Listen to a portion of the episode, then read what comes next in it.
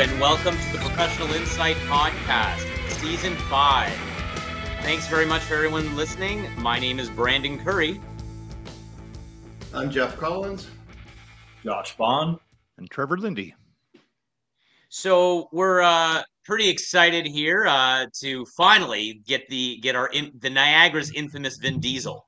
We finally we, we finally were able to to secure him. You know, we've been promising for the last couple of episodes that he was going to come on. So anyone that's watching, feel free to to comment. This is our Vin Diesel right there, Carlo DeSantis. How's it going, man? Honored to be here. Oh. Thank you. Oh, there we go. He's, he's got. Uh, he, he, looks like Vin Diesel, but he sounds like Barry Manilow. He's got a little rock thing going on too. Eh? He's yeah, he's got the rock. Everybody, eh? he's, he's got, he's got a couple of looks going on. It's it's yeah. working for him. Working Thank you, gentlemen. You know. Uh, so we wanted to talk about a bunch of things uh, with yourself today, and and and specifically Collins in, in the beginning, and we'll go. We've got a bunch of different topics, but you're Carlo, your your time is finite. We really appreciate you um, taking the time out of your busy schedule to come on. Um, and then obviously Trevor has a hard stop as well because he's got some stuff to do in the afternoon as well. So you know uh, what? All... Because of the sorry to interrupt you there, but because of the yeah. uh, storm, uh, the yeah. golf course hasn't been able to get things ready for us. So I've been texting with Jay this morning, and I got to do it tomorrow morning instead of today. Oh, okay. So. Then great, a five-hour so I don't. Have a hard, I great. don't have a hard stop today. Okay. At least not at um, that time. All right, awesome. Well, that's cool. That's that's great. I guess that's okay news, great news. I don't know, whatever. Uh, it is what it is. We'll roll. Um, so the biggest topic that we get a lot uh, when we whenever we do topics and, and questions and stuff like that, it's the renovations of homes and what you should do and where you should concentrate and focus. Either you're doing a flip or you know you have a finite amount of cash regardless everyone does and um, they're looking at what rooms to prioritize in the home. Now, obviously, Jeff comes at it from a realtor's perspective. Um, but Carlo, I mean, in your experience too, because we'll tell tell everyone. I mean, you have been on the show before, but for anyone that's new that's listening, it's you know you're you're the you and your mom owner of uh, Carpet Emporium in in St. Catharines. But uh, go ahead and, and explain to people what you do. Just give them a refresher, Carl. The Emporium Flooring in St. Catharines and we, you know, sell and install all different types of new construction, condo buildings, subdivisions. So it keeps us busy. Now, when you are looking at a property, and then you, uh, Collins and Carlo, you guys can both chime in on this one. The questions are: if you're looking at a property to either invest in, but from a like already established flip essentially. Um, or you've just bought it this is going to be maybe your beginner home or maybe your forever home but where should someone prioritize carlo? What like where they should do, they look they should look first i guess. So yeah i get objectives right? So if you are getting a place ready to sell most for the realtors is just taking care of anything that looks too worn dirty dated you know, last week we did some carpet for a realtor had uh, uh, recommended us to do listing, you know, and most likely the buyer who's moving in is, just going to, rent. but we put in some inexpensive carpet just, just to clean it up and fresh. And I, I had today, and he had said there's four houses for sale on that street, and that was the only one that. So, you know, he believes it that, uh, and I do too, that you know people going in to, to be their dream, but they certainly want it to be, you know, clean and fresh and a current selling. Um, if it's your, your own home and you're living there, well, that's you prioritize, you know, the, the order in which you want to update things. So you don't it, and then next year you're going to renovate your bathroom and you got to hull everything. There's kind of an order to do stuff that makes sense. Collins? Yeah, I think that the big change right now that we're coming out of the pandemic and the craziness of the houses that that houses that are are done up nicely that have a small honey-do list, really, uh, or a small to-do list. They're the ones that are selling. Um, I think the biggest things in houses have generally always been kitchens and bathrooms, and those are the number one return on investments. But I, I strongly believe myself that good quality flooring throughout is one of the simplest things to upgrade your house. Um, for example, a lot of houses I'll go through and they have the old laminate floors throughout everywhere, and they they can get pretty worn. They get beaten up. They really get beaten up on the seams. You got old carpet stuff like that. And one of my favorite things to improve a house to make it look better, just to throw engineered hardwood throughout everything if you can. Kitchens are, are tend to be the most expensive renovation on the house. They can be, you know, 20, 30, 40, 50,000 bucks for flooring throughout the main floor. You know, you can average engineered hardwood floor probably seven, dollars. You can speak to that, Carlo. Uh, you can get a probably as low as 550 but that makes a big impact on it. And when you're comparing like an engineered hardwood, which you know you can have a half inch, three quarters of an inch, versus a laminate, which 12 millimeters, it's it's much sturdier. So the consumer's confidence just when walking through the house makes a big difference on it. So for me, it's it's kitchens and bathrooms typically um, that are the number one return investments beside location. Curb appeal can help too, but kitchens and bathrooms, and I really like the flooring to improve a house too. Yeah, yeah Carlo, I, you want to speak to that?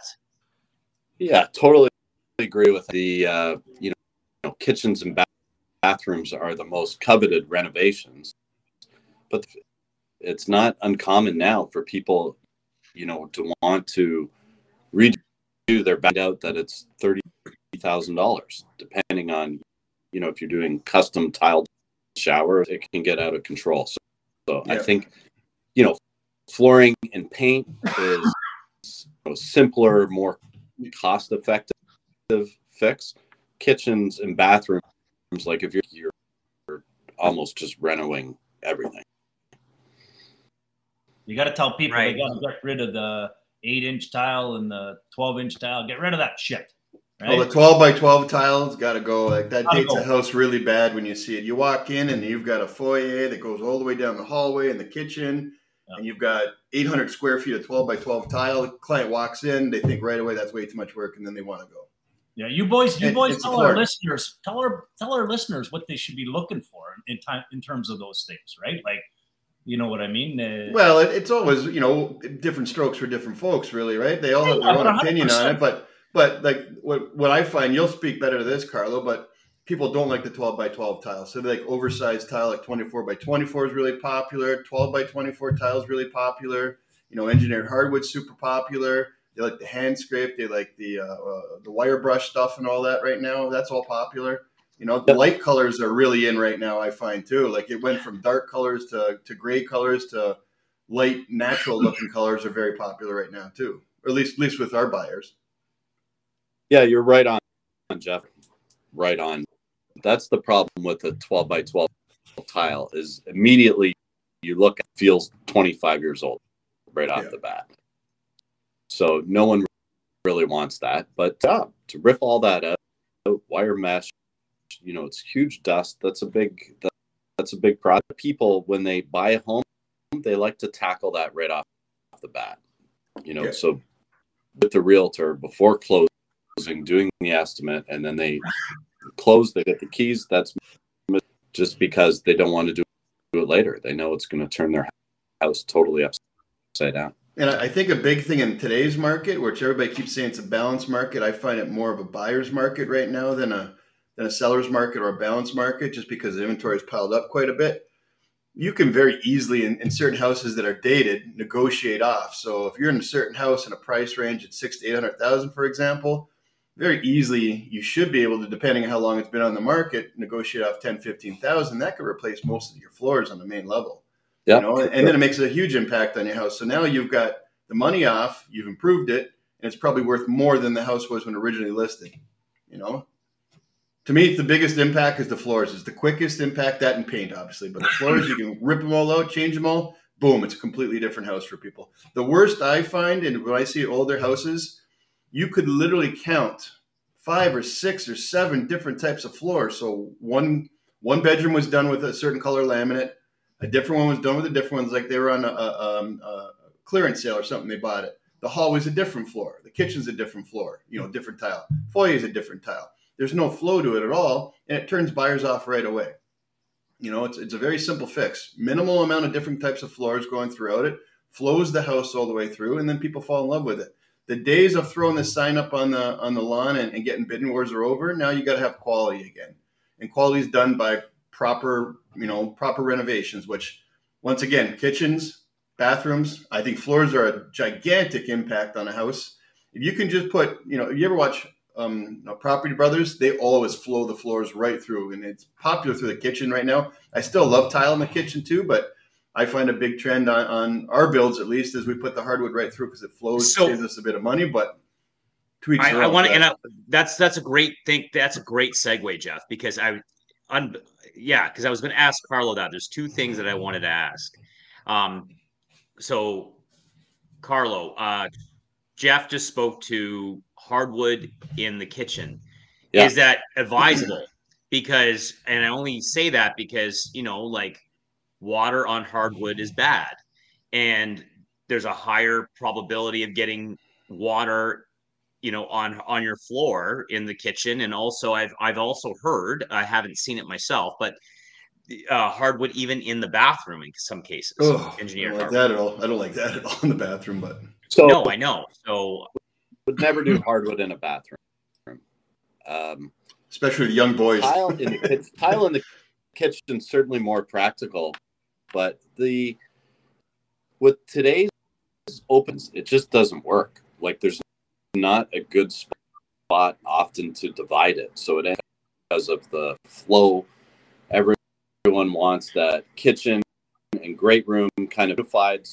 So if you do that in one floor, it's going to make that space look bigger than if you divide it aisle and the other area would. So, I mean, I'm sure that trend will change last five years and probably the next five, years, I would say we're probably going to put in 80% of kitchens at least. Wow. Okay. Yeah, one and, trend I'm seeing a little different right now, though, too, that, that's just creeping up for our builds is people are starting to do in-floor heat on the main floor instead of just the basement, and it's a lot easier to do it with tile. So we're having people that are getting quotes on, on builds coming up and they want to tile their kitchens. And, and this is coming back for us. And it's because they want to have it heated floors throughout the kitchen. So it's just easier to do with tile than it is with, with hardwood. You could technically probably do it with hardwood, but I just think it's safer with the tile. You Carlo, can, but like Carlo, the wood insulates, it's not as effective. Much better yeah. to do with tile. Yeah. Yeah. yeah. Carlo tiled my tiled my whole main level. So I went I went the opposite. I did tile in the kitchen, and I put tile all throughout the the the main room. See, you're Italian, so you've got to have as much tile in the house as possible. You probably have it yeah, more porcelain. You got to have like. Do you also have the? uh Do you also, uh, Romeo? Romeo, do you have also the you know the lions outside of your house too, like the marble lions? I want to know, like, hey, you want to and do you have a second kitchen downstairs? I just want to make sure. Like, so you got full, full tile, full tile yeah, downstairs, full tile, tile upstairs. Tile. Two you got kitchens, like the pasta going, and then she's down there just working away. Cold cellar. I got honestly. Have you guys seen Bond's main floor now that it's redone? That Carlo and his team no. did. Yeah, look, no, we, that no, large no, that... tile, t- that large format tile throughout the entire space looks awesome. It what, really does, especially like, like when you walk into the entrance. Yeah. yeah. right. Like walk into the entrance, have that nice glass railing leading. You know what, guys? I think Curry, we should buy him lion statues. We should do that. I think. I think we should. I think we should definitely. And they should just show up at his house. Yeah, that would be funny. Two gold lion statues. Gold, gold. What do you think we're made out of? No, Gold well, painted. you're Gold crazy painted. enough to do a thousand dollar bet that we weren't going to win. Listen, we had every chance to to win, and I was relying on my other team members, uh, and yeah. you guys didn't show up. So what are you going to do? I think they're exhausted from heat exhaustion from the night before. Oh, Maybe dude, it was happened. it was a oh that was a one hell of a long golf tournament. But anyway, no, he's referring um, to the room at the. Oh, the Lions. Just to the Lions before we leave this. It, oh, yes. To, okay, back to, to the Lions. Oh, he wants them. He wants them now, and now he's angling he for. One hundred percent wants the Lions. from from what I believe, Lions in the front of the house for the uh. Italians, and we'll mm-hmm. have to research it. indicate that the house is owned. That owned? Is what? That the house is owned and that there's not a mortgage on it. I've heard that too. I don't know if that's true oh. or not, but I've heard that I'm not 100 percent all right. Well, we're gonna go to the Google search. If anyone knows well, that, guys, uh, you guys want to put lions on my front. I, I heard a, a, pineapple door knocker too means you're swingers, and and stars on the front. I heard that too. But yeah, I've heard stars are conflicting. So imagine if you bought a house. All right, rookie, rookie's in. In Italy, they symbolize power and prestige, while in Quebec, homeowners place one or two lions in front of the house once they have paid off their mortgage. Oh, Thank you, rookie. You literally drop right. lion on front of house, and that piece about Quebec comes up. Says it right there. Yeah, first thing, first uh, search. So what Quebec does it mean to me? Because I'm French and Italian. See, that means to me as well, a real estate agent, they, they've go. got no mortgage. I can grind them a bit more. They got no mortgage. Well, yeah, but now you just have to like that's the other thing too. The pineapple door knocker, you better be uh, as a realtor. That's why you need to deal with a realtor because imagine buying a house with a pineapple door knocker and not knowing that that symbolizes that you're a swinger. That, that's the number like, one that, reason that could hire, get awkward real quick, or it could get really great. You could, you could change your whole life. You know, it could you could go to a whole new world, new, whole new level. Whole, whole new that, level. That's got to actually a search a search category in there is swinger uh, um, paraphernalia. swinger, you can put it in there. So, so this rant's uh, kind of gone on the. yeah, yeah. So Sorry, we, we went. Sorry, somehow we got onto pineapple door knockers from putting. You should not have a pineapple door knocker, and you should have lions on the front. Well, it depends. To yes, each their own. Should... Some people might want a pineapple. Maybe, maybe they're unsuccessful swingers. They don't know why people are calling them. Just got to put the right thing on their door. Well, if we're screwing around with Bond and putting lions on his porch, I think Cur, uh, not Curry Collins is going to have a pineapple doorknob. Hell yeah! I think. How, do, how do you know I actually, don't have one already? Well, the cheaper, no, the cheaper. That's how I find clients. Romeo, the cheaper option for Bondo is to put just to, just in the middle of the night, put a pineapple door knock on the front with a bunch of stars, and you know a big welcome sign, and then let's just see what happens. Come come in and see my new porcelain kitchen slash living room slash great room. Fireplace. It's very Californian. Wow. Sorry, Carlo, we went way off tangent there. Fireplace. Yeah, totally. Uh, so anyway, Carlo, back- Josh's place looking great. Really like the you know that's a small percentage of what people are doing, but it looks really good to do right through. But it's got to be pretty modern design, which you know Josh's house suits that. Now, are you seeing a rise, Carlo, in uh, carpet coming back? or do you think that's been because that that definitely is I love you know, carpet now. I love it. 40, 50 years old from a it like shag carpet was everywhere in the 70s and now um shag's back baby shag's back it like what like what are you seeing from because like and i only so, say that because now your your your family business has been around for a while and you are yep. Carpet emporium like that's the primary of your you know carpet emporium so then you know, it's been 50 years. People are tearing that up. Like, what are your thoughts on that? You know, it's funny. Like the younger generation, probably like, like our generation and a little, little young people have ever had nice carpet. Their experience is with like bait. So I I find when you put a nice piece of carpet in someone's house, like they've never really experienced that, that before. So you know the people are really happy with it, but it's a pretty small percentage. Like most new houses we do is for budget reasons. If, if they had their way, it would be all hard, hardwood and tile. They wouldn't have any carpet. It's more base price. You know, the builder's going to have carpet as standard, a big upgrade to mm-hmm. change to wood. We still end up doing a lot of carpet. I think it's making a comeback but it is you know a nice design element that few people like, and designers will certainly put some carpet in the house just to soften it up. Especially in the basement, like carpet in the basement really warms up the basement. If you got young kids, they can roll yeah. around in the basement and it's comfortable. You know, I don't like it on the main floor at all, but the basement, we've had, uh, I don't know, 25% of clients that get their basements finished like the carpet now. It's quick, it's affordable, it's warm. You know, it's great. Like I remember that one of the first houses we built, we did the basement carpet just to, you know, it was a, a, quick finish for it. And we had an open house and all the kids were rolling around on the carpet and, you know, and, and playing and wrestling and stuff. And then they couldn't do it on the hardwood because they get bruised everywhere and stuff like that. So it's warm. You have a sleepover right. the kids, you know, they can put their sleeping bags down there. It's very comfortable. I like it in the basement. I don't like it on the main floors. Well, it's a, it's a hygiene thing, I think, for the most part, right? I think people are just so paranoid now about uh, dirt and germs and well, it's I'm, the pets. The pets are the worst part. Like cats like to pee in the corners, and then you know it's like you never get it out. That's like when you rip out old carpet on a house, like the the stains yeah. you see underneath it is just oh. you know just the just the shit that accumulates. Like you pull out a carpet, and like you you sweep up a good pile of stuff there, dust and just who, whoever knows what the hell's in there, right? So I mean, uh, anybody that's pulled up a carpet uh, definitely be turned off for putting down another carpet. I, I oh yeah, you gross. Big reason why people don't like people want vinyl or hardwood for sure, is it's just practicality, cleanliness. Yeah, and are you finding the luxury vinyl clicks the most popular in the basement right now too, Carlo?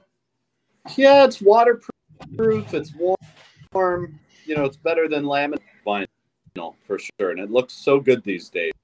Like it's, you know, looks better than an inexpensive hardwood. So, you know, even that will do like a nice house, like a two million dollar house, and, and kids, and they'll put in like a nice vinyl. Like I, I yeah. never, never thought that that was practical and easy to live with and it looks so good that that's happening. If you told me five years ago that someone would be putting like vinyl instead of hardwood in two million. Yeah, yeah. Now, what are your thoughts? Upstairs.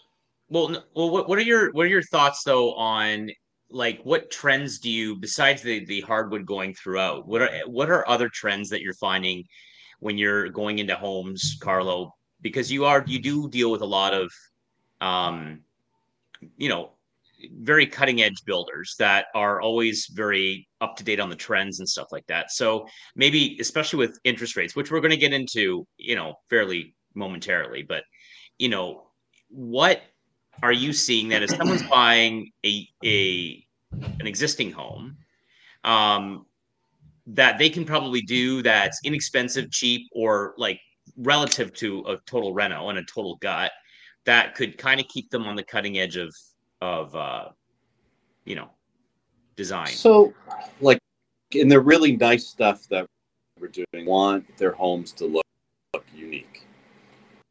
So, you know, you can't be very unique with tile, or sorry, with hardwood or LVP. Often that you know we create that, that unique. So we'll have a home home that will do tile bathroom that's four foot by four foot tile, like huge tiles, or, or chevron or some type of pattern or something to make it unique. So I find homes, you know, most of it's going to be wood, but in those smaller areas that are tiled patterns, things that really give it some personality. Um, well, you know, in an office or one room in like a hardwood herringbone or chevron pattern, a little bit, bit of detail. They're not they're not often building square foot houses. They're building you know 2,500 square foot bungalow with high ceiling finishes. So that's like the nicer stuff that's getting done in Niagara right now, driven by uh, baby boomers, right? They want one floor bungalows want that huge house anymore. What have you guys seen? Um, uh, like the two tone kitchen uh, cupboards, like uppers and lowers, different colors. You mean? Yeah, I find that's kind of gone out a little bit. It's a lot of uh, a lot of the islands are different colors, and then you have different ones. But you, you're seeing like new dark color cabinets come into play now too, like black kitchens and stuff like that. It's a little bit different. So if you've got so, and I think the biggest thing for um, carpet Carlo that I, you know, just as a dad of a six year old and a four year old, is is the stain potential. I mean, we we talked about pets, but I mean kids probably up until the age of like 11, 12. I mean, Trevor and I were having this conversation on Tuesday at the auction. Um, you know, just to hold off uh right remember that conversation trev? That yep. hold off on getting a new kitchen table. Get a you know a new coffee table. Just wait until your youngest is like 10 or 11 before you even contemplate that. 100% um, 100% uh which i think is a great is great advice.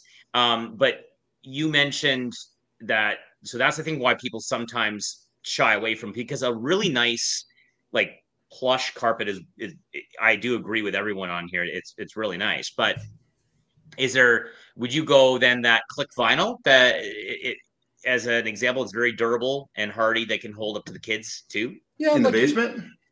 you, could do the vinyl and you could do like an area rug on top to give it to be a little, little bit softer. But you know people with small kids like to have a carpeted yeah. And it's just you know you're going to keep keep it. Yeah it's going to get some scars over the years. and and you're going to replace it at some point. So you're going to do it like now, Curry. You know, 14 or something, you'll be ready for a change and you replace it. But stains out of carpet, not perfectly, but there's stain cleaners. You can kind of manage it. Okay. Like it's um, so weird. It's so weird to me because just based on the my decisions for flooring are for the most part completely based on health and germs, right? Because I'm, you know, me, I'm a little bit skittish when it comes to germs, but the most comfortable is carpet by far. Yeah. Oh yeah. By far, the most comfortable to walk on, temperatures wise and feel wise, is carpet. And it's you so can, fun that you know, based you, you can feel a difference on your knees and legs when you walk down in a carpet. You're like, oh, what? A, wow, this is like comfy, it's cushiony, and all that. It's nice. It just we haven't had so much carpet in, in houses for so long. Like I find maybe five percent of houses I see that have carpet. That's it. Yeah. Nothing crazy. better than carpet in a bathroom. Oh, that's gross when you see it. the stains around. That is so, so gross. Whoever started that trend is like so wrong on so many levels. Speaking of trends, too, I, I want to circle back to it um, when we were talking to about the like, Lions.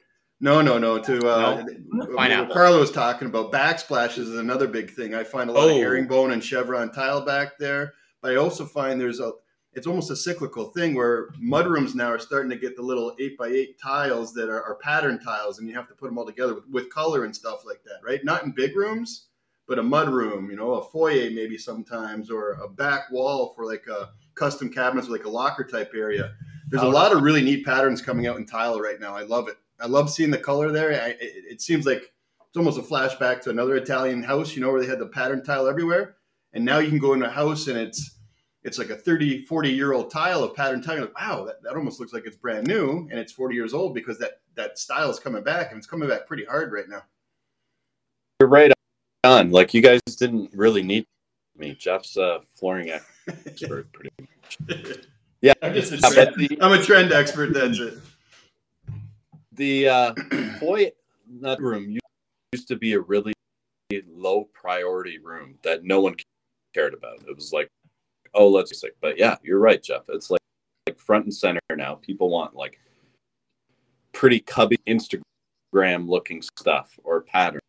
So it's a funny space that no priority that now people want done nice. And the other thing that's funny too is like the utility room no one ever, ever used to do. And now when we do a custom house, they weren't doing like tile or we're doing vinyl plank in that utility room that never used to get. Yeah, they want every inch of the house done. Maximize now. the space, eh? Oh, just another place to decorate. But I'm doing that too, but I'm doing it a different way. Like, because I'm starting to utilize my utility room as a storage room and I'm bringing my workbench in there too, right? Because might yeah. as well use it, pull it out of my garage. So frees up a little bit more space in the garage. What are you uh, making Which, on your workbench there? I'm going to start doing some woodwork. Oh, there you go. You're gonna get into some of that acrylic stuff. Pineapple oh, knocker. Epoxy. You're gonna you're gonna yeah, po- you're gonna yeah, chop down. Epoxy. Big pineapple. You're gonna do it like a little David Bunyan there, and just chop down a tree, and then you know. I was thinking wooden lions. okay. That's a whole nother okay. stage for Italian. eh? You got wooden yeah, lines in the front. It means that you uh, you're liquid and you have no mortgage, eh?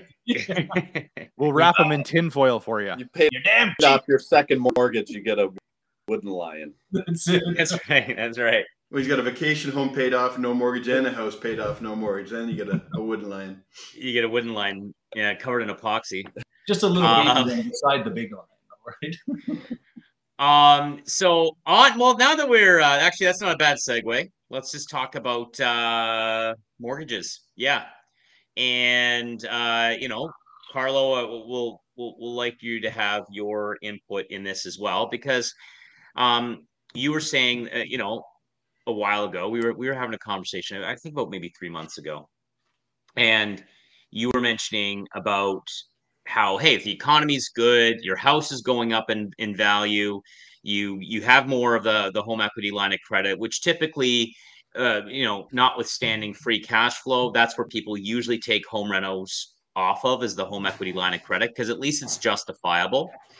Yeah. Um, what um, now with the interest rate increases, just for anyone that is maybe listening to this a couple months after, you know, we're we're recording this. Uh, well, you'll this if you're listening to this, we're actually live uh, on uh, towards the end of July, so it's just right about a week after the Bank of Canada uh, did a shock one percent rate increase. Uh, yeah, and we'll get into oh, the. When's the last time there was a one percent increase? 1998. Yeah, it's been 40, 44 years. It's been 39 years since we've seen inflation this high, too, 1998. right? 25 years. 24. Sorry, 20, 25 yeah, years. I was I was confusing both the, the, inflation number, which is 39 years. That's right. Yeah. Um, so we're crushing it. Um, you know, what May, what was it? May's uh, no June CPI was uh, just eight point one percent. Trev, I think was is what, what yeah. came out. Yeah, June. So, uh, that was just reported yesterday, the twentieth of July, by StatsCan. It was eight point one percent for uh, uh, for the CPI, up from seven seven uh, the month prior for May. I do think we will. I do think inflation has peaked. I mean, it might hit like let's say you know maybe a little bit higher than eight, but I think I think we're done now on it. Um, but that being said, um, Carlo, what are you seeing when people are coming into the store? I mean, you you were open and honest and said like you guys were extremely busy during COVID. Um, it was has that traffic subsided? Yeah. So in COVID, like insane, and you know felt even busier trying there was times where, you know, we could only do essential projects, but we couldn't let, let people samples outside, so it was it was messy. So, you know, probably when they started putting the interest rates up, the store traffic really quieted down. So I think people are being a little bit more cautious, less likely to want to on a big project. Uh, but the new construction is still on fire. New construction going on. And most of that new construction, so a builder has, you know, 50 houses, they're all sold. So the pipe's pretty solid for the next two years just with new construction. But yeah, it's been which sometimes you get in the summer too. So we'll see what that translates to in uh, September, October, which it typically picks up more. How are you feeling about uh, supplies, Carlo? Is there a lot of back ordered stuff right now for you guys? So, so you know, it's it kind of changes. The vinyl and the hardwood are pretty good right now. The tile is really bad. Europe, yeah, and they have chaos over there with the war, so the energy prices are that are just closing. So tile is kind of chaos. But you know, there's so if you know the one you pick's not available, there's another substitute that's yeah. going to be pretty similar. So we're able to kind of navigate around that. Okay. Um, you know, prices. The price increases starts, which is a good thing. So to Curry's point, I think the inflation hopefully is because it was like every month, you know, suppliers are just putting up. Hopefully that's the case and we can get back to some normalcy. It's got to get rid of the gas surcharges that are everywhere all the time right now. Yeah, that's on everything. And the yeah. container shipping, you know, thousand dollars to ship a container from China to Canada, and it reached a peak, and now, now it's kind of hovering just below twenty thousand. So I mean, it's decreased the cost of all kinds of things. Yeah, because some things like vinyl plank, there is no domestic option. It comes from China or nothing. Yeah. Sorry, what was that? What was that value per sea can you said, Cardinal? So it used to be about China, and it reached a peak of thirty thousand. Tile in a container, you can get like usually a container of tiles each. So you think if it goes up twenty five thousand bucks, that's over a buck a foot. Just on, yeah, hundred percent. So, but that's starting to come down. So hopefully yeah, we're seeing a lot of stuff starting bit. to come down. Yeah. It's good. What are your thoughts on? And uh, uh, this is again to the to the both of you, like because a, a biggest because of because of CPI, because of you know inflation and what have you. There's been some consistent chatter that you know, yeah, it's starting to come down, and we're expecting definitely by Q4 to have a little bit of pressure taken off. You know, the the pressure cooker in order to um, you know get as supply chains go back to normal. But I guess there's the um, cynic in a lot of people that you know why would builders or why would retailers drop their prices when they can keep the extra margin? Uh, Carlo, you want to speak to that? And like I, I heard that on the weekend too. Uh, I've heard that a couple times. So, I mean, most pro- like projects, right? That putting in quotes, we're bidding on these things. So, and it, it's it's pretty competitive times. Like I had a commercial pro- project I bid on. It was about 150,000. You know, you know, I have a good relationship with the builder, but basically, you know, he told me like, like the two, and you know, luckily we got the job because of a, a relationship. just going to keep all that margin. I'm not competitive. You're not going to get the work. So as you know, demand dries up a little, little bit, and I think that's good for, for our economy. Hopefully, a place, and that was tough to navigate during COVID because competitive normally, and people were like, "If you want it, here's the price," and you didn't have an option for everyone if uh, things go back to being competitive. And it's the same with a builder. Uh, Jeff is building a house, and it's you know 850,000 down, you know, the, the guy across the street might be doing a similar house for 800,000. He's so, you know, there's no way as being in a just going to like hold on to margin because because you decide you want to keep it. Like it's it'd be short lived. Yeah. It'd be short lived, uh, right? If you hold on to those margins, because you know consumers are going to catch on and be like, no, I'm not going there. They're smart. Yeah. No. yeah. As smart. far as, as as far as building, you got to look at the different scenarios though too. As a builder, you can pre-sell them where and you got to go through the pandemic here. If it was pre-sold, you could have locked in a price that it's not even close to what the value is when they get the keys. Yeah. You could also sell right now where like say you sold in January, February and their prices plummeted before they get the before they get the keys too.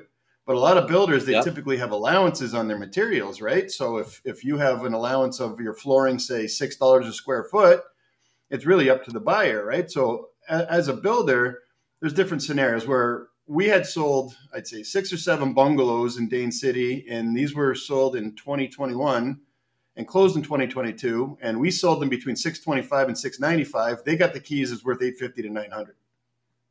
Okay, right. and we still had to build them. And as a builder, we're Tarion protected, where we had the ability, if we wanted to, to say, look, material increases, we're going to hold off for a while. and see what happens. So we could have delayed it for a year, but we made the conscious effort not to do that because that'll just kill our, our reputation. So we sucked it up. We ate it up. You know, we did it right there. We did pass on some some price increases to our, our clients though, because we had an allowance of 450 a square foot for hardwood. And Carlo, you know, you can't even really get that anymore. No. And so when we went to 525 on that, and they had say 1,200 square feet of flooring, they had to pay 75 cent increase on 1,200 square feet of flooring, and and it was passed on the to the buyer, and that was the only protection we really had on our contract was on the flooring, because the lumber we ate lumber prices like nobody's business. You know, probably ten, fifteen thousand dollars between trusses and a lumber package. We ate that, so it was less profit. The client made more money, and we had to suck it up and do it. But now it's a good question because you could have sold in January, February a pre-sold house at a at a, a peak price of say nine hundred thousand dollars for a house. They get the keys say at the end of this year, November, and it might be worth eight hundred thousand dollars. And this is where breach of contract could come could in be because people are trying to yeah the opposite. So it goes up, comes down too. And really, people have to understand in today's modern world, we haven't been through a pandemic before, so we didn't know how it was going to affect everybody health wise, money wise, material wise. We're learning all this. We're learning that you know it's almost like the the the government purposely inflated the houses to distract everyone for it for, for a couple years. And now they're purposely deflating the house values you know and and it's coming down on that. But material differences nobody expected that. Nobody expected that. And there's a lot of hardships from it. And everyone's going to get through it and all that but it, it's difficult and i don't think you can inflate the prices our, our problem right now for our builds we haven't pre-sold any of them because we thought let's stop pre-selling them and now we might eat it a little bit on the back end because when we sell our properties, it's going to be at market value. Market value sells houses. So just like Carlos said, if, if the one builder is selling at 800 and we thought we're priced at 850, guess what? We're not going to sell. The other builder will at 800. So we'll have to adjust our prices. It's, uh, you know, and don't you think much of, you know, the cost of housing is, is driven by the cost of your land? You know, especially oh, with COVID, you know, you could buy a decent lot in hundreds before COVID, and now you see lots getting sold for ten thousand rented. Like you'll get a 40, 45 foot lot for sale in St. Catharines. Time you get a building permit, get some plans done, like you're over 500 before. You... So you know, if that land stays that high, I don't see how housing is take you know a big dip like some people predict because the cost of the construction happen. I'm with you 100 percent, Carlo. Yeah. I'm with you 100 percent. I don't. I view this as a little bit of a correction, and I, I mean, I I I, I follow the market, the real estate markets fairly closely. I mean, and I said it before, and I'll say it again. We're we're an hour from Toronto, right? Toronto is a metropolis that is is, is going to be constantly in a state of. Well, it's, it's, a top four city in North America, right? So, like, and we're that close to it. Like, people don't I, realize I, that. I, am not that like they're, they're not making any more land in the peninsula. You know what I mean? The value of lands, I think, are going to continue to to um, sustain themselves, right? For the most part, what we saw for the first quarter in. Uh, in 2022 was just an anomaly and it just kind of shot up insane for a few months there.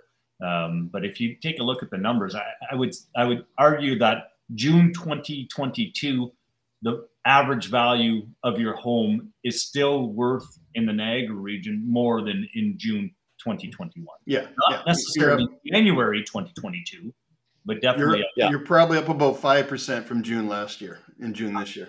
Up, and that's what I told every yeah from last year. Yeah. Uh, I told everybody during the pandemic it wasn't the houses that went up in value; it was the land the houses sat on. That's what went up in value. Okay, and, and people don't understand that properly, but it's just there was such a demand for a detached lot in the Niagara region from the people from GTA that they went crazy on, and they didn't really care about the house so much because for a hundred grand, you can fix up a house pretty nice. So mm-hmm. it's just about getting that lot in a certain location that people were just hungry for. And so, and, and the best, Carlo pointed out perfectly, and it's funny because I'm an expert in yours, and it seems like you're an expert in my my industry now too, Carlo. Is that that the lots we were buying in 2020 in Dain City, for example, were a hundred grand for the lot by itself, which nobody wanted when we bought them. We bought them all at 100 grand. Can you imagine buying detached lots at 100 grand right oh, now? Like they're 40 feet wide. Sign me up. I'll take 50 of them anytime. Right? But now those same lots are 300 grand. So in the course of two years, it went up 100 grand a year each year. And that's it. So if you look at the house prices that went up, you know, it's a parallel to the value of the land. So the, the land went up, and then the house that sat on the land, they went up with it too. Those those junior builders that you sold those cheaper lots to better uh, well, Adam, Adam's one of my, my closest friends, right? And, and I gave him great deals in those lots to help him get going. Like he got three of the lots, like great they deals. But don't I, realize the deal that they got, Jeff, especially oh, when you structured it. So, and, eh, but we were we were helping them out, and we needed to move some of the lots. If we didn't move yeah. the lots, we'd lose our options on it. So it was me helping out. It was me helping a good client. He's a loyal client, hopefully for the rest of his life and all that too. And that's what you got to do in business. It's all relationships, right? So we had to move the land. Now we're on to 15 townhouses. Then we're on 22 lots in Fort Erie, you know, and this is land that's valuable. So when people say, well, I, I got to find land, I say, get the land shovel ready. And that's like the most valuable commodity in Niagara. If you can find a house that you say, boom, here you go, start designing your permit. You have nothing else to do. That's what people want right now. I'm Jeff Woods, and I'm shining a light on music and the rock stars who make it. He just was one of those people, he, he stood out. He was a magic guy. He really was a magic guy. All, we all have faults. He had the same amount of faults as we all had. This is before Led Zeppelin. Robert was full on. I mean, he was Led Zeppelin without the band behind him. He had the hair, the jeans, the whole thing, you know, and he was amazing. The Records and Rockstars podcast, heard around the world and yours to hear wherever you get podcasts. All the episodes from JeffWoodsRadio.com. The Podcast Super Friends is a monthly meeting of five podcast producers. Hi, I'm Katherine O'Brien from Branch Out Programs in Baton Rouge, Louisiana. I'm John Gay from Jag and Detroit Podcasts. I'm Matt Cundill from the Sound Off Podcast Network.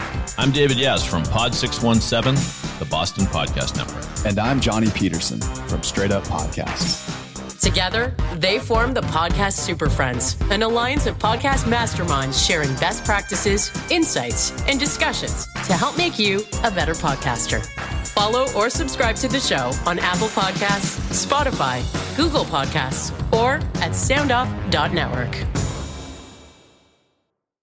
I, I, my, my, my, message is weather the storm, right? Weather the storm a little bit, right? And, oh, also look at it like people are panicking but it's July. This is the first July we've had in Canada or Niagara region in two years that's semi-normal. There's golf tournaments going on. There's get-togethers. There's auctions and stuff like that. Nobody's had this for two years. Nobody's had barbecues in their backyard. In summer, no. You know, COVID's up a little bit right now, but there's not that many people panicking about getting it right now at all. They're like, it's a cold. No. I'm done. I'm living life. Whatever. I'm going to risk it now. And this is the first July we've had in in like in three years, basically. We're going to do it. So when it goes back to school in September, I, I believe there's going to be a little bit of a bump in September. The interesting part is they're also predicting another interest rate climb. But you know, we're still historically low, I think, in, in interest rates, right? It's just that we were spoiled for so long with the low interest rates. It was free money. So we yeah. so historically we are low. But Carlo, you, um, you, you were going to comment, and then and then I'll comment on the interest rate stuff. So, um, yeah, what was it? You know, another part at people because you, you read comments online and you see builders being greedy or charging too much. I don't think they have an appreciation for the lots are and all the regulatory stuff that you have to go through. Oh, like what's uh, red tape, development fees, and parkland dedication. Like you know, it's over fifty thousand dollars. Five percent of parkland dedication fee now in Niagara. Yeah, so crazy. That's did, why there's new parks everywhere. They're everywhere now. Yeah. I'm doing an addition. I'm getting ready for, and the back of the building is L shaped. So we're really just putting two walls square off the L, and the permit and development fees are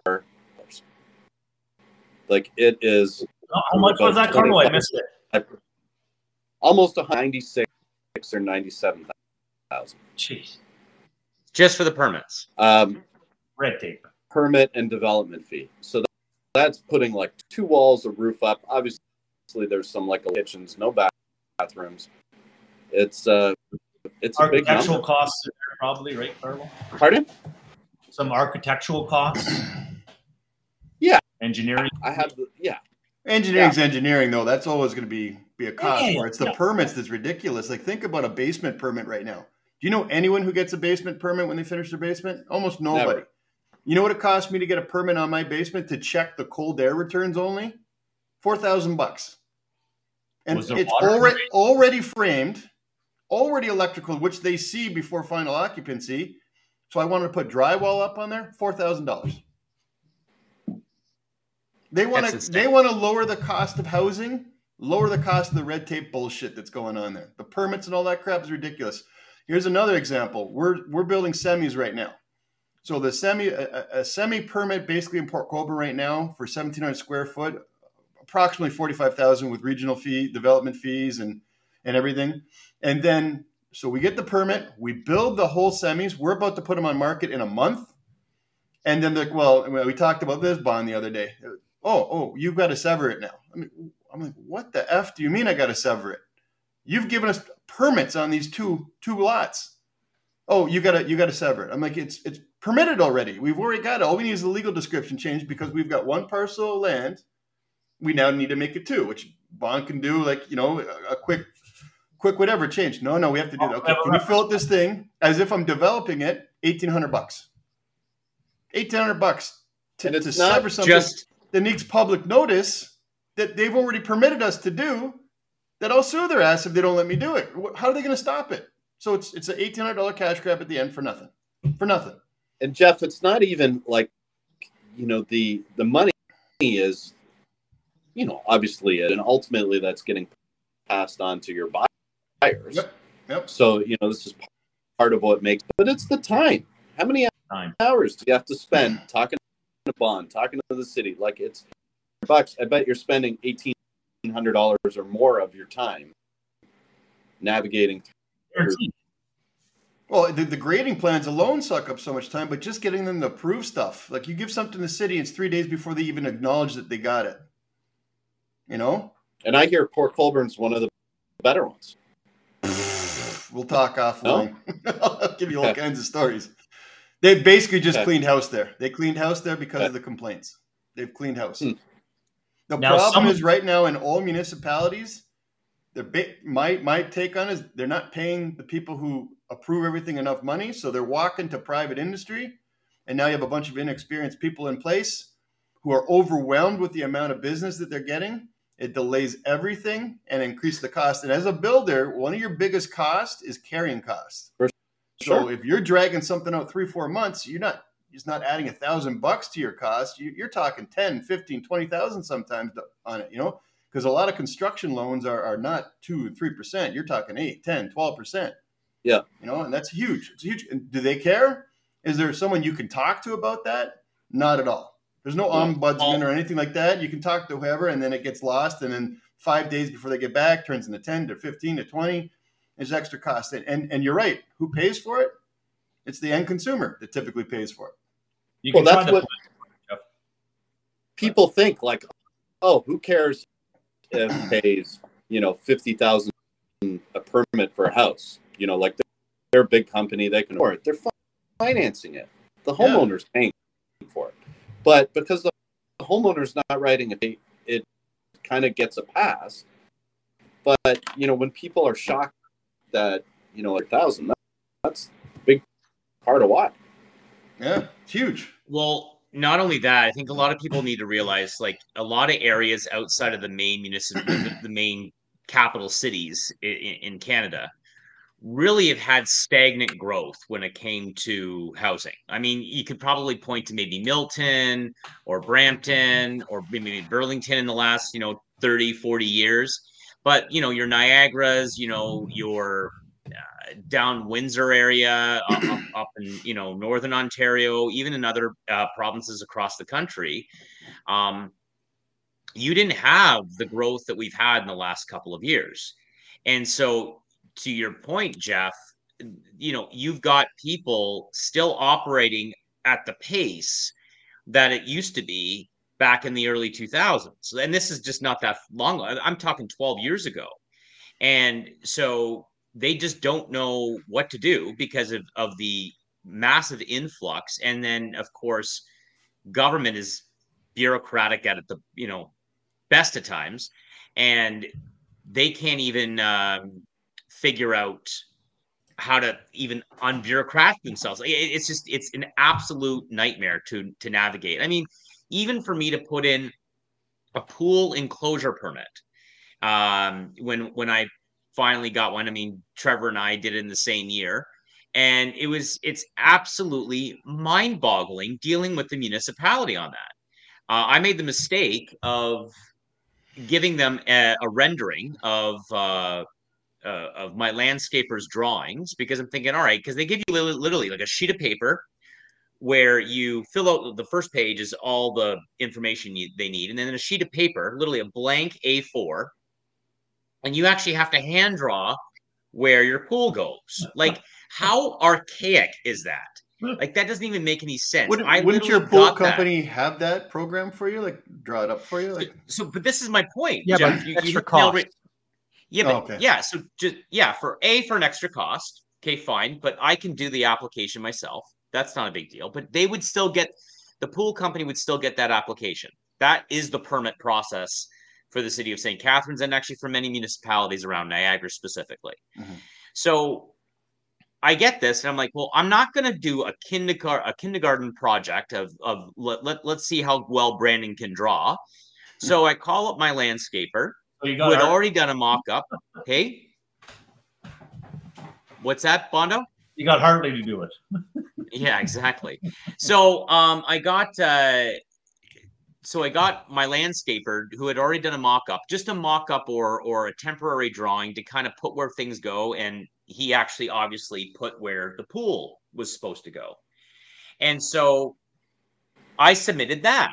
Now, the permit officer, I think is what you call him, um, got back to me like literally probably uh, that was in the beginning of December of 2020, and he didn't get back to me for two or three weeks. Yeah, you got to go in there. vacation person. and what have you. Yeah.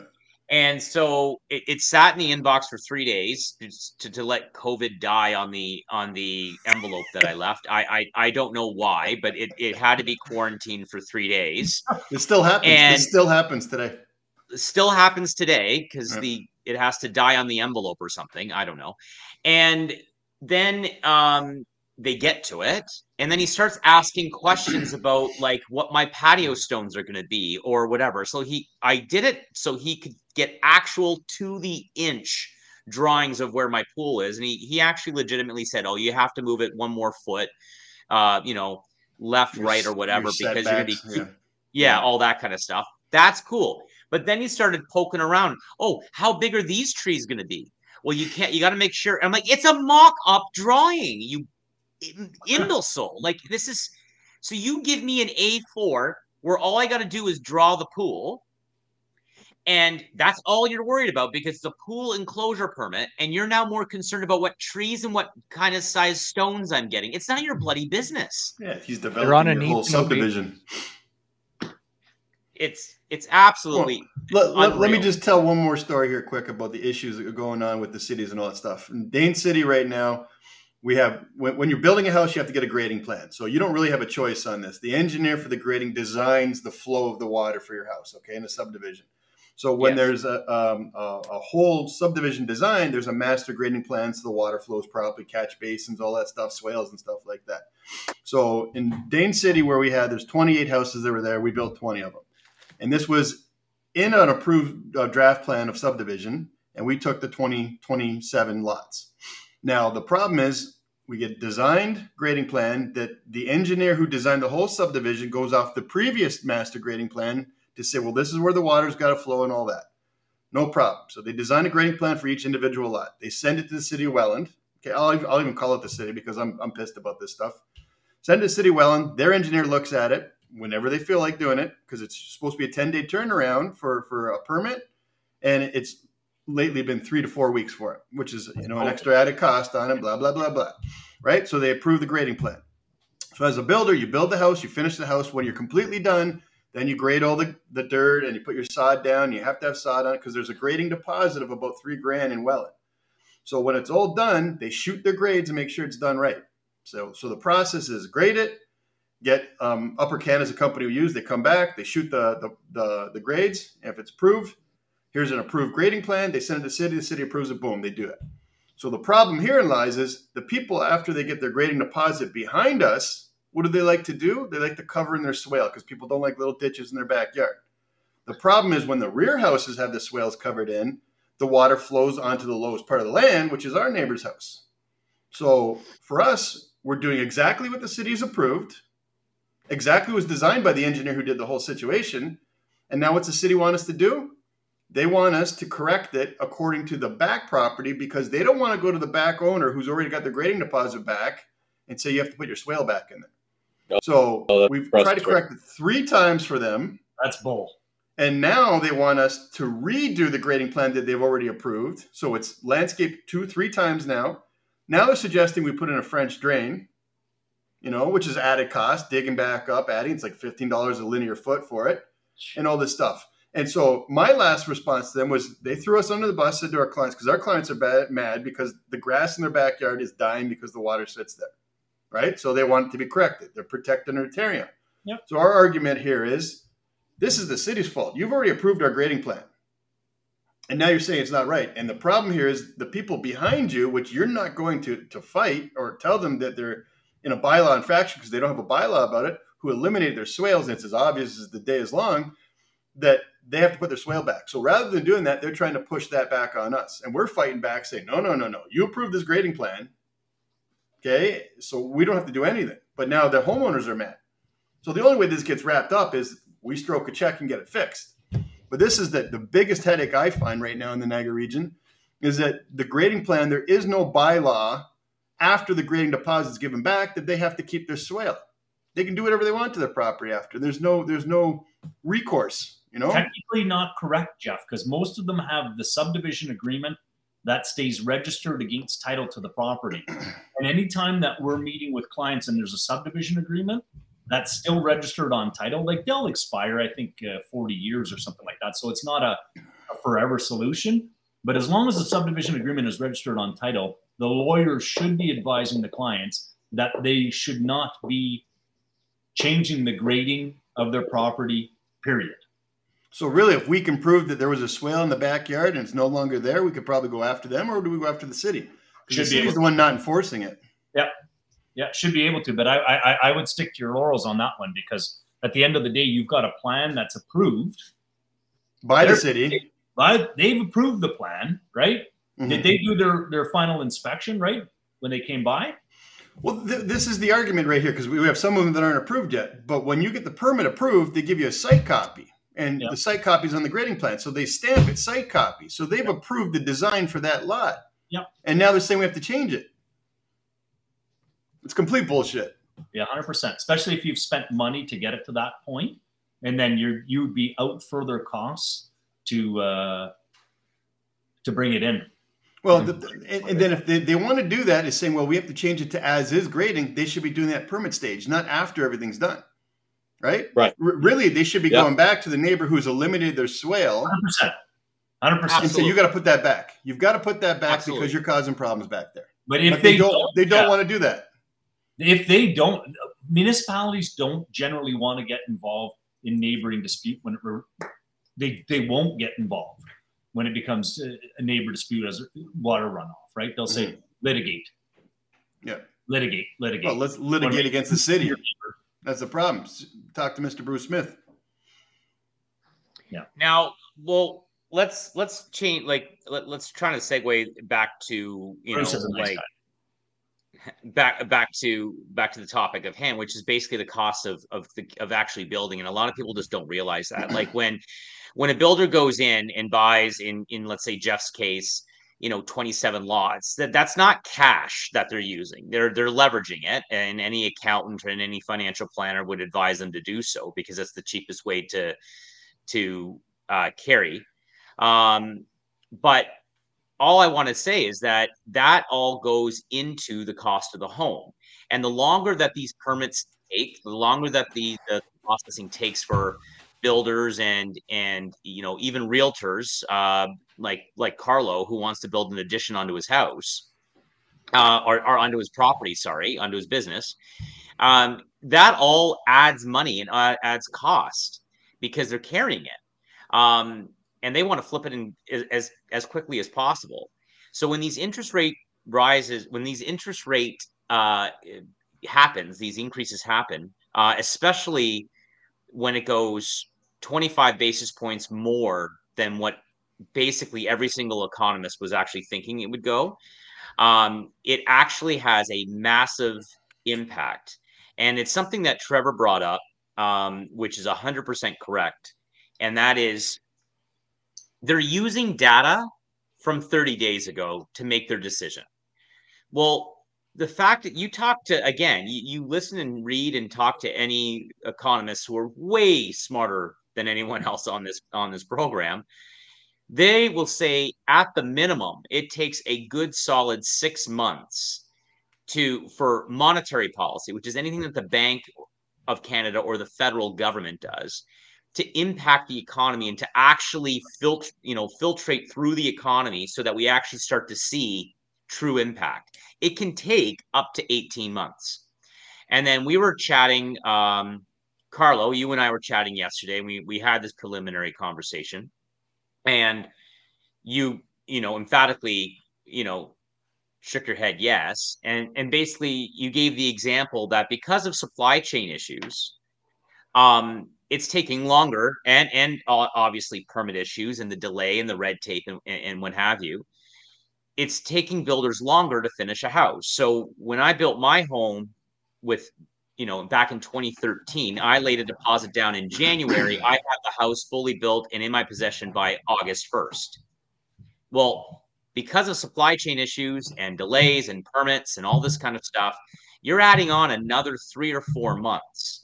Yep. So, a person who's walking in to try to uh, qualify for that mortgage, because that's what a builder needs. They need a they need a written letter from the bank saying yes, these people are good, go ahead, they've got the funding. But with interest rates, you're you're raising the interest rates by 1%, which is you're not changing the mortgage rules. So people are not being able to qualify for either new builds or even builds in general. And yet they're they're working on 30 day old data in order to make their decision. Coming out of a pandemic. Gonna, coming, coming out, of, out of a pandemic, and they're not even going to be able to get a to get their home for about another nine to twelve months. So, this, so, so what if what, I make hurry? Like what? Yeah, go ahead, Carlo. If you know, let's say you were contemplating doing a, you know, an inch, and they put the interest rate up a percent, and you and Kristen, our payment went up. Maybe we should put that on the back burner. Well, if you, you did that job, probably coming to me to do flooring like 12 months after you make that decision because you guys are going to decide you're going to get a contractor lined up you're going to do you know by the time i do the flooring it's 12 months so you know that, that the impact rate hikes in a business like mine are probably you know that 12 12 to 18 months. So you're absolutely right in what you're saying. Uh, Lindy, you want to speak to the the mortgage piece, like, and right, like that's that. I'm not off yeah. on that. No, so like a big thing that's been going on, and we've had a lot of email exchanges. Uh, so after the Bank of Canada went up by the one point last week, um, there's been a lot of questioning around. Well, if the client is approved, is this going to change their their their approval? And uh, basically, what's happened now is is uh, the insurers are all saying, okay, listen, if we have an approved certificate, so meaning like a, a formal approval in place under the old rate, and now it's gone up by one percent, we don't have to re-adjudicate the file. Why that's important to note is a lot of people like you know last week this week i've got some pre-approvals in prior to the increase and were issued prior to the increase but the problem is approval not approval. Uh, and now all those borrowers we i literally I had to to rejig all those numbers for those clients to take into account the higher qualifying rate right? So it's definitely Right. it's pricing people out of the market. It's it's causing uh, uh, a huge amount of concerns, but you know, uh, It's, it's cool in the market. That's what they're trying to do, right? They want to Well, drop wasn't, price. wasn't part of it wasn't part of it to get the the new home buyers into the market, right? Remember what part was to get new home buyers into the market? They wanted to control the the, the escalation of the prices of the houses initially, right? Well, the weird part is the payment's going to be the same for the people almost as when the prices were high, except the homeowners aren't making the money now. The banks and the government's making the money, right? yes, Same payment, just they make the money now, not the homeowners. So they said, "Thank you." yeah. Well, just Awesome. look, just look at Jeff. Uh, you know, a local municipality that started charging 40, 50 bucks every transfer. Yeah, that's a new one that just got added on. That adds up with all the transfers they are coming on. Just for a transfer of land, not the deed or anything like that. Forty bucks because we did it in their municipality. Yep. Just a little, it's nothing, right? Like you don't think about it like that, but forty bucks here, forty bucks there, forty bucks. You know, just add it on. That's just something brand new this year. Well, and I think, and that's that's what I usually tell people. It, it, you don't. It's it's it's basically you know water torture or you know death by a thousand cuts. People don't go bankrupt or they don't go um, they don't get into financial trouble usually because of one massive bad decision. It does happen, um, but usually it's a it, it's a cumulative uh, impact. So Small- you small know, decisions. Personal context, right? Yeah. well, I mean, like you usually get like, all right, interest rates go up. All right, so your line of credit goes up, or you want to go get a new car. Now that cost goes up, or you know, then work starts to slow down, and then you're just not, you know, all the something as exa- something as simple as all your social media networks or your your streaming services.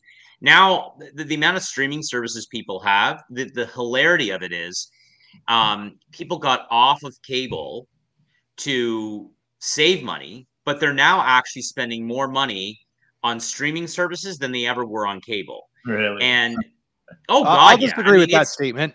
I'm not paying. I, I cut the cord a few years back. Yes, my costs Yeah. have gone up, but still nowhere. Like I was a hundred and just for for satellite, I think I was 150 a month. And when I had switched over and cut the cord, uh, it worked out that I was about 80 with the increases we've had. I'm still cheaper, but uh, you know, I, it's been a while since I've done the math because I've had a couple of emails come in like DAZN is up from 150 to 199 a year. Um, but I'd say I'm probably still less than that 150, probably 110 a month now. Yeah, but Yeah. look at you. What's going to happen? Fifty though. Yeah, but you're not the norm. You you're one hundred percent not the norm. Not Yeah, even because not people even got. Netflix, Prime, uh, everything. It- Hulu, the amount of- Hulu, I've got- Crave, they get everything. They got to have it all. Yeah, yeah. It's they they've got the they've got the crave they got the HBO Crave, which would be over twenty bucks a month. They got Yep, the I've Netflix got high def. That's over. Well, the paid the interesting thing is going to be for one Netflix is dropping big time right now. eh? They've They're got they've got. Disney, They're which bad. is eighty to ninety dollars a month. Prime. Um, Prime, which is another. Sorry, no, Disney- Disney's over is over a hundred dollars a year now.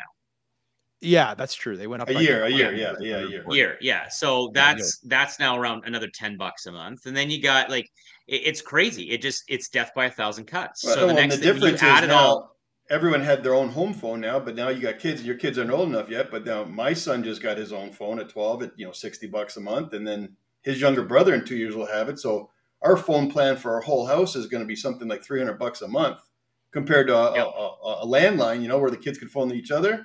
It's going to be three hundred bucks a month for our house just for for cell phones. so like these are the types of things that actually take you know that actually hurt people the most and and and and the interest rate increase does have an impact on that because you you increase the cost of an input no business is going to not pass that on to a customer. I mean, they'll eat some of it, but they just, you know, like any existing contracts, but going forward, they're they're passing it on.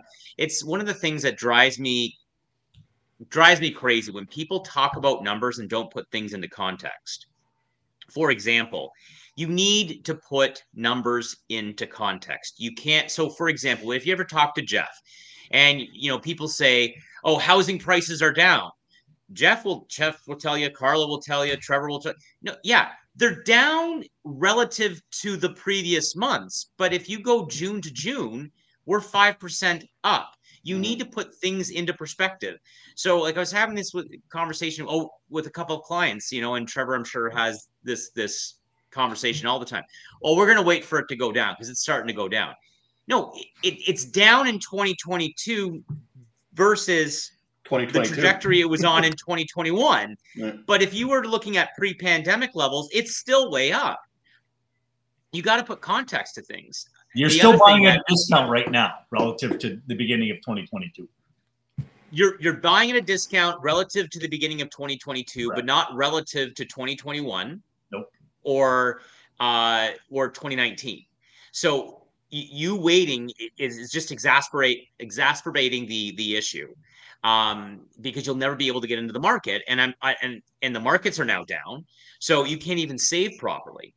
Um, but the one thing that drives me crazy the most I'm seeing a lot more um, articles on and people commenting on is the fact that you know the quote unquote fat profits or the you know as the companies are now starting to report you know i got asked the question like well what do you think about these people who are making you know hundreds of millions of dollars these businesses and um, you know they're crying poor and my answer to that was okay well that's a very layered question so the first thing is are they if they're crying poor okay that's just bad form just if you're making a couple hundred million and that's on your butt like the grocery store change and stuff like that, how about you don't cry poor? You just just keep quiet. I go, the second part to that question is do I have a problem with the business making that kind of money? And the answer unequivocally is no. Because if their margins are 8% and they keep their margins at 8%, and because of inflation, your profits naturally increase because you keep your margin the exact same, then why would I, if I never had a problem with it in 2019, why would I have a problem with it in 2022? You're being hypocritical. You're just saying that because they're not passing on the savings on to you. You want the business to take less on their margin. But the problem is, is what people don't realize is that margin is what they use to run their entire business. That's that's the whole business case. Um, Carlo, I don't know if you want to chime in on that. Um, We're capitalist, uh, right? Like, yeah, I mean, I with any business making lots of money that you know no situation, and I think you know when we talk about you know Rogers has been in the news a lot of two three companies that dominate our, our cell phone market. You know, as Canadians I don't feel like most people think there's fair competition. Competition, you know, they have that's the supply and demand and the economic makes our country great is you know that free, free enterprise system. Right. Uh, Jeff, do you want to comment on it at all? About what? Well, we're just, you know, top, the topic of conversation that we're talking about right now. He needs a yeah. refresher. He wasn't paying attention. Uh, no, I was wasn't paying attention. Yeah, just no. The people feel bad for making large, large Bondo. Go ahead. Of money, right? Like, uh, no, fucking. Well, I'll comment on it. They, they thought this is one of the things. Being a builder, think of just rolling in the money and all that. Now, the last two years during the pandemic, we were super busy, but but to be honest, our profits were down because of the cost of materials and all that, and locking in early prices. So we probably worked twice as hard to make half the money, right? So the year before we built half the houses and made the same amount of money as last year building double the houses, but the profit was cut in half, right? So there's like even in Carlo's industry, like running rampant the last job. two years. Yeah. I find yeah, every all the tradespeople, all the material companies, anyone to be involved with building have been working their ass off the last two years with no stop at all, except for the beginning of the pandemic but yeah. we're not making more money. I find everyone's just running on fumes, burnt out. You know, like you can tell because trades guys are really good. I work with a lot of trades people and all that, and great trades people I work with on a regular basis, but they don't want to take on any extra business right now. They, they need the weekends to recharge if they can. I, I haven't had a vacation in three years. You know, I'd love to go on vacation. I, me going away is two days to Blue Mountain just to to breathe for a second. You know, because it's been so busy. But it's not rolling in the profits. It's it's double the business and half the profits, but really busy, and you take it while you can because you never know when a downturn comes. But people think all the people in this industry were, were rolling in it. Like all the tradespeople and, and businesses like Carlo, he said it earlier, you have to be competitive. You can't go in there with a retail price on all your flooring and expect to get the business in the top. You're competing with three other businesses want that top. With tradespeople, like, like I know electricians and plumbers that we say, "Would you like to quote us on it?" And we're loyal to our guys, but they're like, "No, I don't. I don't want to compete with with other tradespeople that do building because they, there's not enough profit in it for them. Like they work off, get it done quick. They like a, a house like that, but they're not making loads and all that. It's a business where they have to keep that relationship going, but they're burnt out. Like there's so many burnt out tradespeople. Like people are trying to get quotes for, say, a concrete job in their backyard, a fence, stuff like that, and people aren't showing up. It's just because they're so burnt out right now, and it's almost good. And I, would never like to say recession is good. It's almost good because some of these things need to be reset in price and all that, and then you'll see the cream rise to the top. So the people that sustained it and worked through these busy times, uh, we're going to remember the ones who did that because it, has been it's been a tough two years. Like nobody thinks it's been tough the last two years. It's been it's been hell, and you know we got through it, but there's still pain to come. So we'll see what happens the way we get out of this pandemic because they're aiming for a recession. We'll see what happens.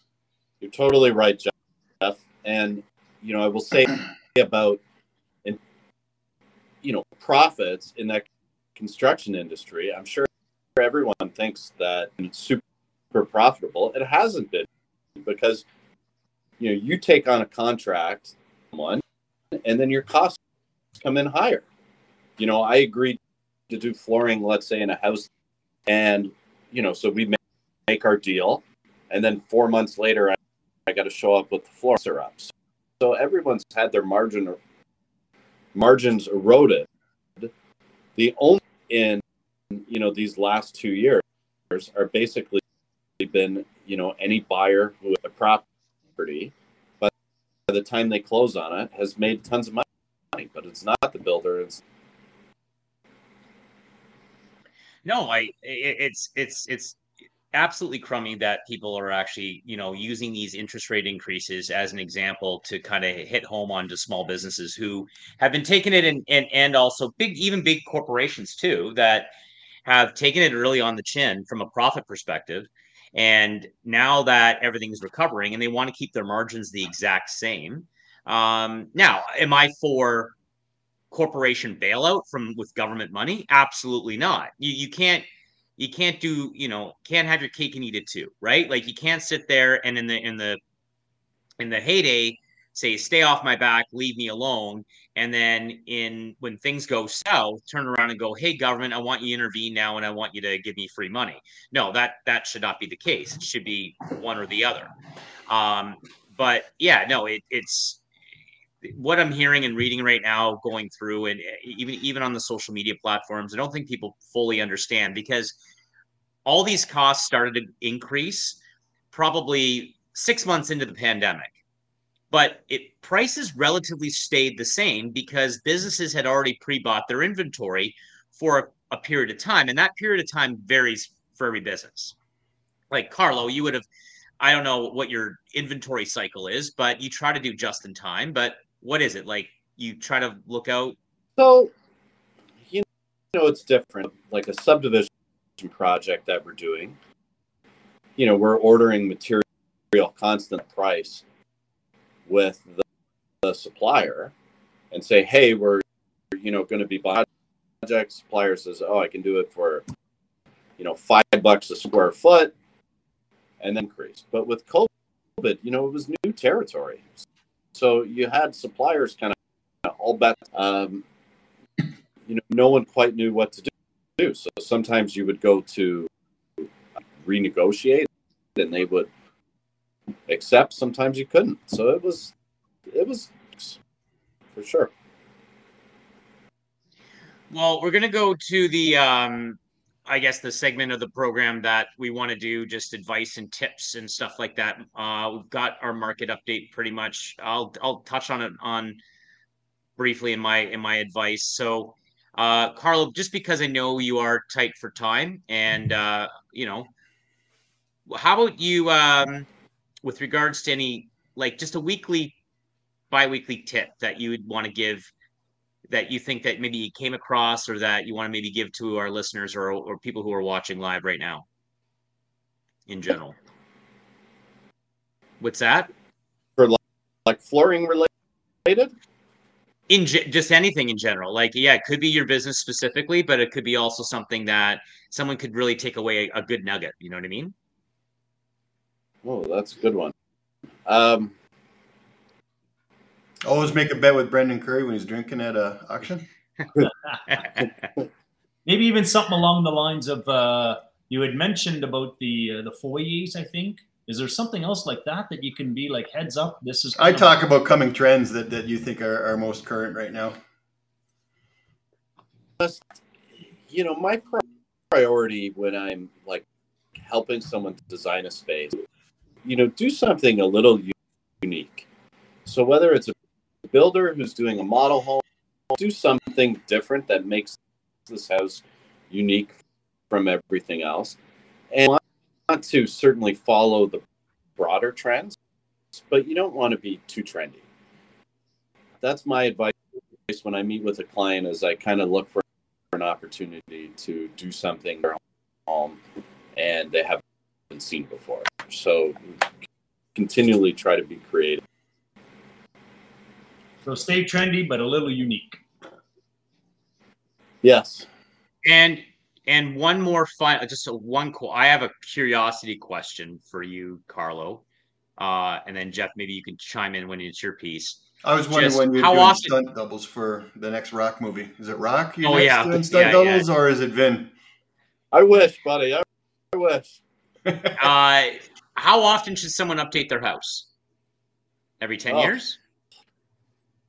Yes. Whenever the wife wants to do it. Whenever the wife wants to do it, but that's when you do it. happy wife, pro- happy life. Probably the answer. That's probably the answer. So, I mean, when you're doing, you try, try to do stuff that's not going to date too much, right? You want to, you know, if you do lots of white in the bathroom, it might not be trendy in five years, but you're not going to. I mean, it's so much money to do uh, to, to renovate a house. Yeah, ten years. So I think certain elements, like maybe you want to paint, you know, on a faster cycle, on a much, much slower yeah. cycle. But you know, everyone's situation is different.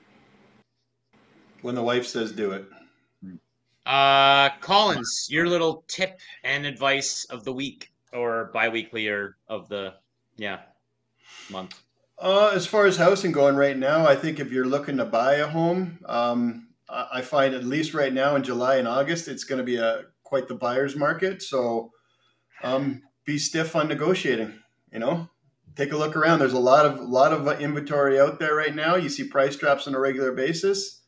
If it hasn't sold in the first two weeks, you should be able to, to sharpen that pencil and get something out of them it sucks to say that right now, but but you got to read the market. So when it's a seller's market, you know you got to giddy up and, and, and, pay for it. Right now, I don't find it being a balanced market. I think the houses that are really gorgeous, and and you know, price like do a CMA on it. Me and Trevor talk about this a lot of times. See what it's selling in the last two weeks because it's consistently going down. And and like you were saying about interest rates, whenever they raise, you don't see the true impact immediately, right? So it, it, it should take way longer than two three months. But right now, like when I'm buying stuff, I'm I'm negotiating pretty good and trying to get some money off. And that money I get off, I usually tell them, for example, a house that I, I just got an accepted offer on, we had 25 grand off. And I told them that we should be able to get you all new floors on that and potentially a new kitchen.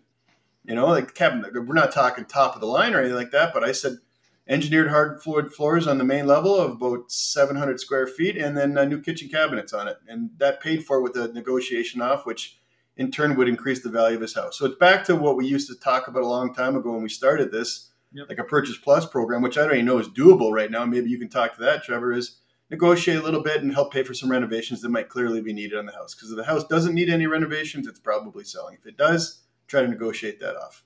That's what I'll say. And if right you just and if you just want to remind people what uh, CMA stands for. CMA stands for comparative market analysis. So, for example, if you're looking to buy a 1,200 square foot bungalow in a cul-de-sac, look for other ones that recently sold that are about the same size in a similar area, and see what they're selling for. Okay, Thank you very much, Mr. Collins. Uh, to Mr. Bond.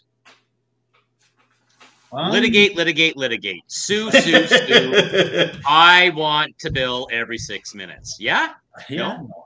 I'm a solicitor, not a litigator. So yeah, I know. um, I'm the opposite of Jeff. I, am I'm, I'm more of a sellers hold strong.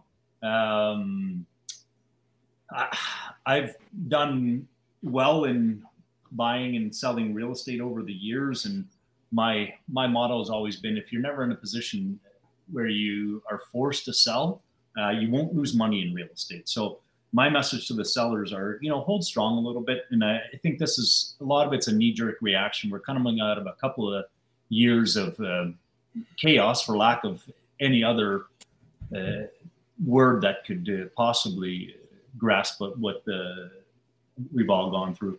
Um, so I, am just, I, I, believe this is a knee jerk reaction. I don't know how long the jerk is going to happen. A little bit of correction from what's happened in uh, in early 2022. And I think we're just going to stay the course a little bit. Obviously, yes, Jeff, it's going to be, I think it is a buyer's market at this point in time.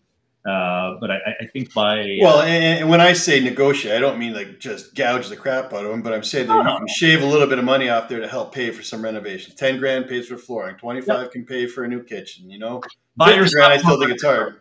Yeah, we have a little bit of leverage. Right. We're not going north on price negotiating now. We're going south. I, I also have to make comment about our. Uh, friendly neighbors to the north. And uh, obviously, uh, you know, this is a little bit more of a political uh, kind of topic, but uh, you know, we know that they've overturned Roe v. Wade, right? So uh, I, I would have never thought that we would have ever saw that kind of happen. Uh, Roe v. Wade, for those that don't know, is you know the right for a female to to choose what they want to do with their body. Um, Our neighbors to the north or neighbors to the south? south. neighbors to the south. Yeah. yeah. I say north. Yeah. I was thinking, what is he talking about? What neighbors? We people. I, I don't. Russia. Russia. yeah, go Russia. over top. I, I don't think that anything of the sort would ever kind of filter into uh, our society here. But, uh, anyways, not with the leader. Not with the leader we have in Canada right now in his Dumb and Dumber haircut. Yeah, but I just find that great haircut. It's, it's just insanity. It just shows how insane the states is right now. And uh, oh yeah, it's it's a free for all down there right now. Just a little bit nerve wracking being their their close neighbors in terms of where where all that dust is going to settle, right? So, yeah, still still the hockey players in our Canadian teams are going back down south. Johnny Gaudreau. Yeah. Peace. Uh, Lindy, what's your little Obviously, piece of advice if you want to yeah, lock your lock your RV at night? The the uh, uh, that one point increase was a shocker right? End of the day for people. It was. Um, dramatically impacting your qualifying rate. Um, as we've talked about before, you know, it used to be five and a quarter or contract uh, plus 2%. Uh, so really it's it's telling people to just weather the storm at least for the time being um, you know wait if you can uh, it's it's you know jeff had kind of talked about you know well if purchase plus still works and all that stuff is still still around uh, we can still make it happen but if your budget is getting shrunk by 30 grand because of the qualifying rate then it in most cases is eating into your budget to even be able to to uh, to do that purchase plus. So, I got a quick question for you, Trev. I had a client tell me that Scotia told them they no longer bridge mortgages. Uh, is that no, because the prices are going down right now, so people aren't closing? They won't they won't bridge a mortgage between closes.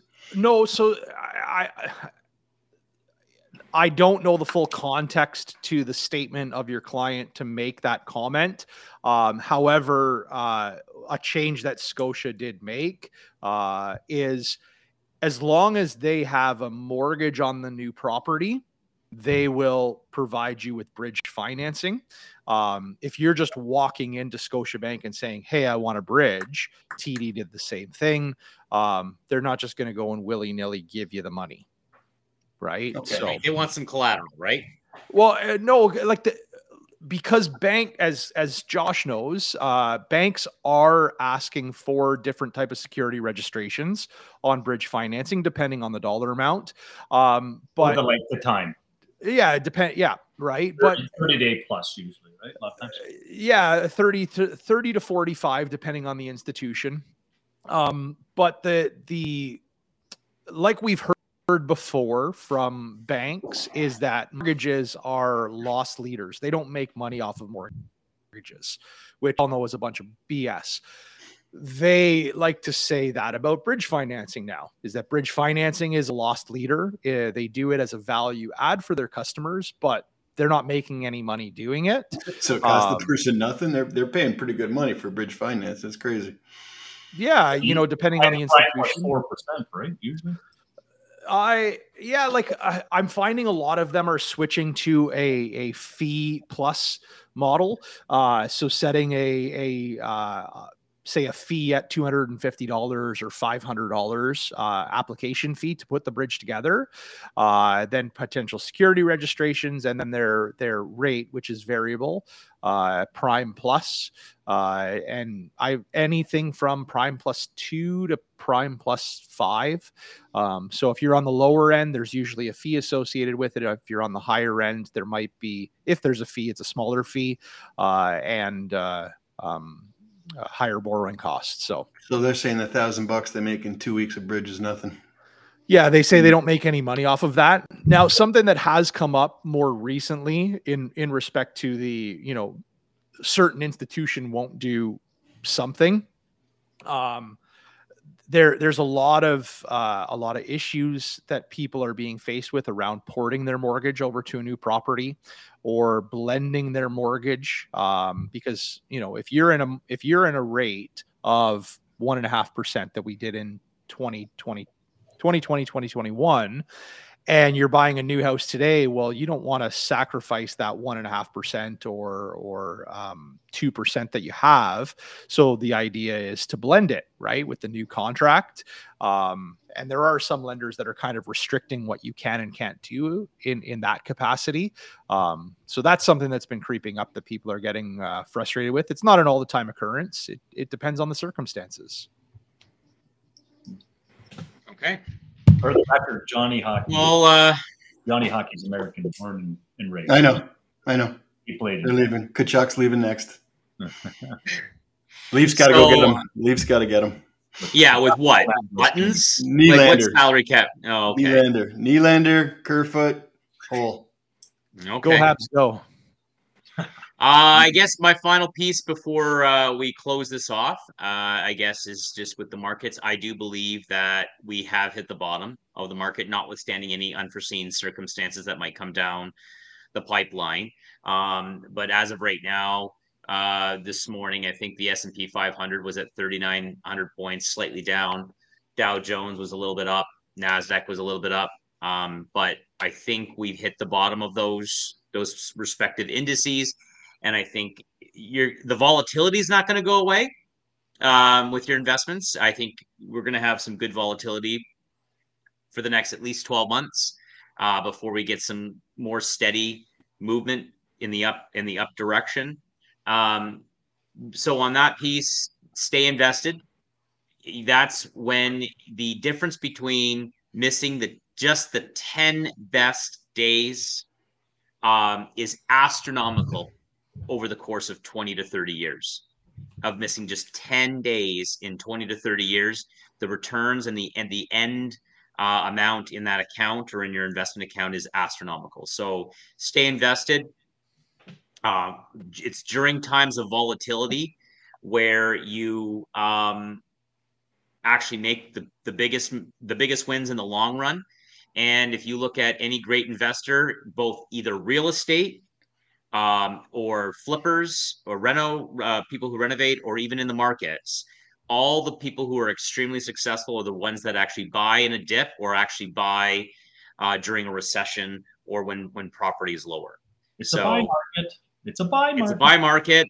If you're in the market pull the trigger. Now is the best time than any just to get into the market and just to kind of lock it in because it will statistically it'll keep going up Yep.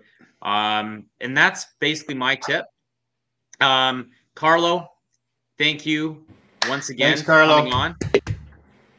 Thank you very much. Really appreciated your insight on on all that, your professional insight. Look what I did there. Um, and uh, Bondo, take us out.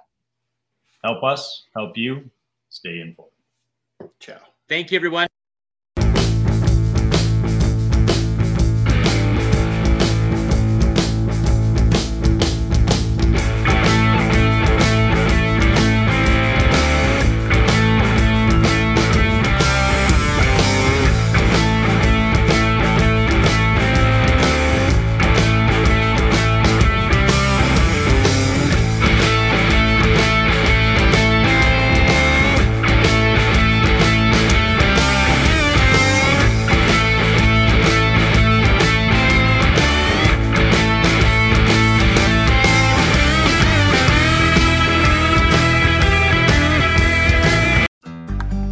Looking to make the most out of this life and optimize your personal wellness? Then check out the Natural Man Podcast. Join me, host Mike C., as we explore all areas of human wellness physical, mental, and emotional. Learn strategies to optimize your own well being and be in the driver's seat of your own health. Remember, your doctor works for you. Learn biohacks, neurohacks, ways to improve sleep and ways to optimize your body and your mind. Check us out on Apple, Spotify, the Fountain app, and at naturalmanpodcast.com. Do, did, will, the Story of People podcast is now available on the Crier Media Network. The first five episodes are here and feature some incredible guests that fit into one or all three of those categories. Ready? Tara Slone from the San Jose Sharks, Undercurrent podcast at NBC Sports. Marianne Iveson from Iveson Voice and the Let's Take This Outside podcast to talk about the world of outdoors as well as voiceover land. Ariana Hunsicker, future Canadian Paralympic swimmer, already winning tons of awards for this country. Scott McGregor from the Hot Wallet podcast to dumb down the world of crypto, Bitcoin, and NFTs so you don't have to. And Jackie Holowati from Climate Pledge Arena in Seattle, Washington, the first net zero carbon certified arena on the planet. Wherever you get your pods, wherever you watch your pods, and on the Crier Media Network. Produced by Crier Media and distributed by the Sound Off Media Company.